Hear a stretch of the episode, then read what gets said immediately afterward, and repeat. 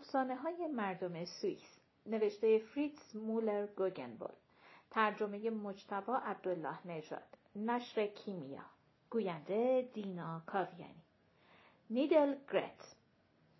در نزدیکی آبادی آندرمات در دره اورس در پایین دست گردنه سنت گوتهارت یه صخره هست به رنگ شیر و به اندازه یک کلبه کوچیک. در زمانهای قدیم در محلی که امروز این صخره قرار داره خونه کوچیک یک پیرزن قرار داشت. روستایی اون اطراف اسم این پیرزن رو نیدل گرت گذاشته بودن یا گرت سرشیری. چون با اینکه یک گاو لاغر و نزار بیشتر نداشت محصول سرشیرش از چوپانهایی که پنجاه تا گاو داشتن بیشتر بود. حتی در ایام تابستان که چوپانها گاوهاشون رو به مراتع حاصل خیز می بردن باز هم محصول سرشیر این پیرزن از همه بیشتر بود. از بین همسایه های نیدلگرد چند تا چوپون تمکار به این فکر افتادن که سر از راز پیرزن در بیارن و بفهمن اون چی کار می‌کنه که این همه کارش رونق داره.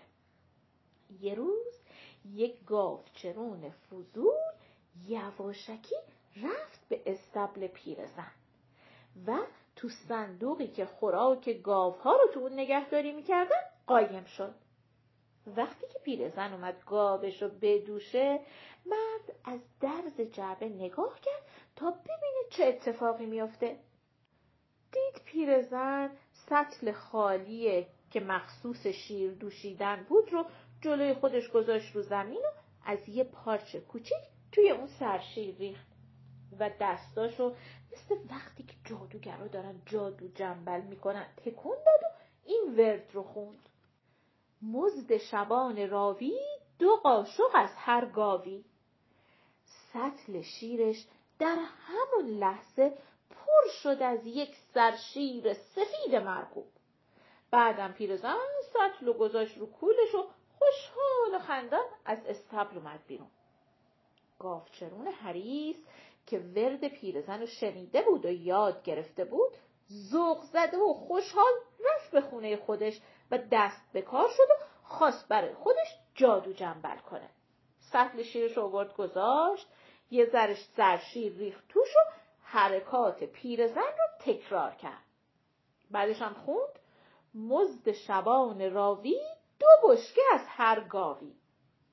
تا اینو گفت نهرهای سرشیر از هر گوشه جوشید و به طرف اون سرازیر شد. توی چشم به هم زدن سیل سرشیر خونه و استبل گاوچرون حریس و برداشت. گاوچرون از ترس اینکه خسته نشه اومد بالای آخر گاوها وایستاد. ولی فایده ای نداشت. سرشیر بالا و بالاتر اومد و گاوچرون بیچاره توی سرشیر غرق شد. نیدلگرد رفته بود رو پشت بوم خونش و قوس کرده بود و تماشا می‌کرد. فهمیده بود که این گاوچرون داره زاغسیاش رو چوب می‌زنه و با خودش می‌گفت که عاقبت کار کسی که فضولی کنه همینه. بعد هم داد زد و گفت حالا دیگه محال کارم از من بدزده. تا این حرف از دهن پیرزن در اومد ابر سیاهی تو آسمون پیدا شد و طوفان ترسناکی در گرفت طوفان خونه پیرزن و گاوچرون حریس رو مثل دو تا پر کاه برداشت و با خودش برد.